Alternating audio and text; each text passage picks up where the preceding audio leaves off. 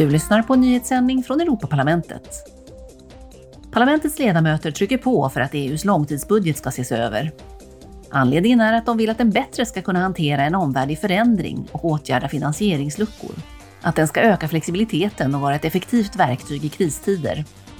Igår antog budgetutskottet en resolution om att uppgradera den fleråriga budgetramen för 2021 2027. Enligt ledamöterna är den nuvarande långtidsbudgeten inte utformad för att effektivt ta itu med flera kriser på samma gång.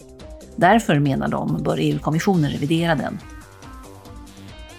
På måndag börjar en ny plenarsession i Strasbourg. Ledamöterna ska debattera och rösta om skyddet av nödvändig infrastruktur.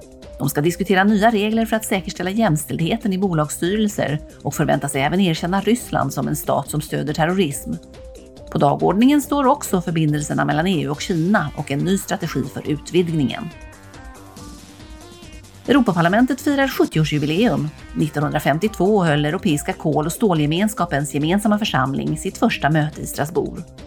Det var starten för det Europaparlament som vi känner idag. Genom årtiondena växte samarbetet mellan sex europeiska länder till en union med 27 medlemmar som arbetar för demokrati, grundläggande rättigheter och ekonomisk stabilitet och tillväxt. På tisdag firar parlamentet de senaste 70 årens historiska och lagstiftningsmässiga landvinningar under en särskild ceremoni. Du har lyssnat på en nyhetssändning från Europaparlamentet.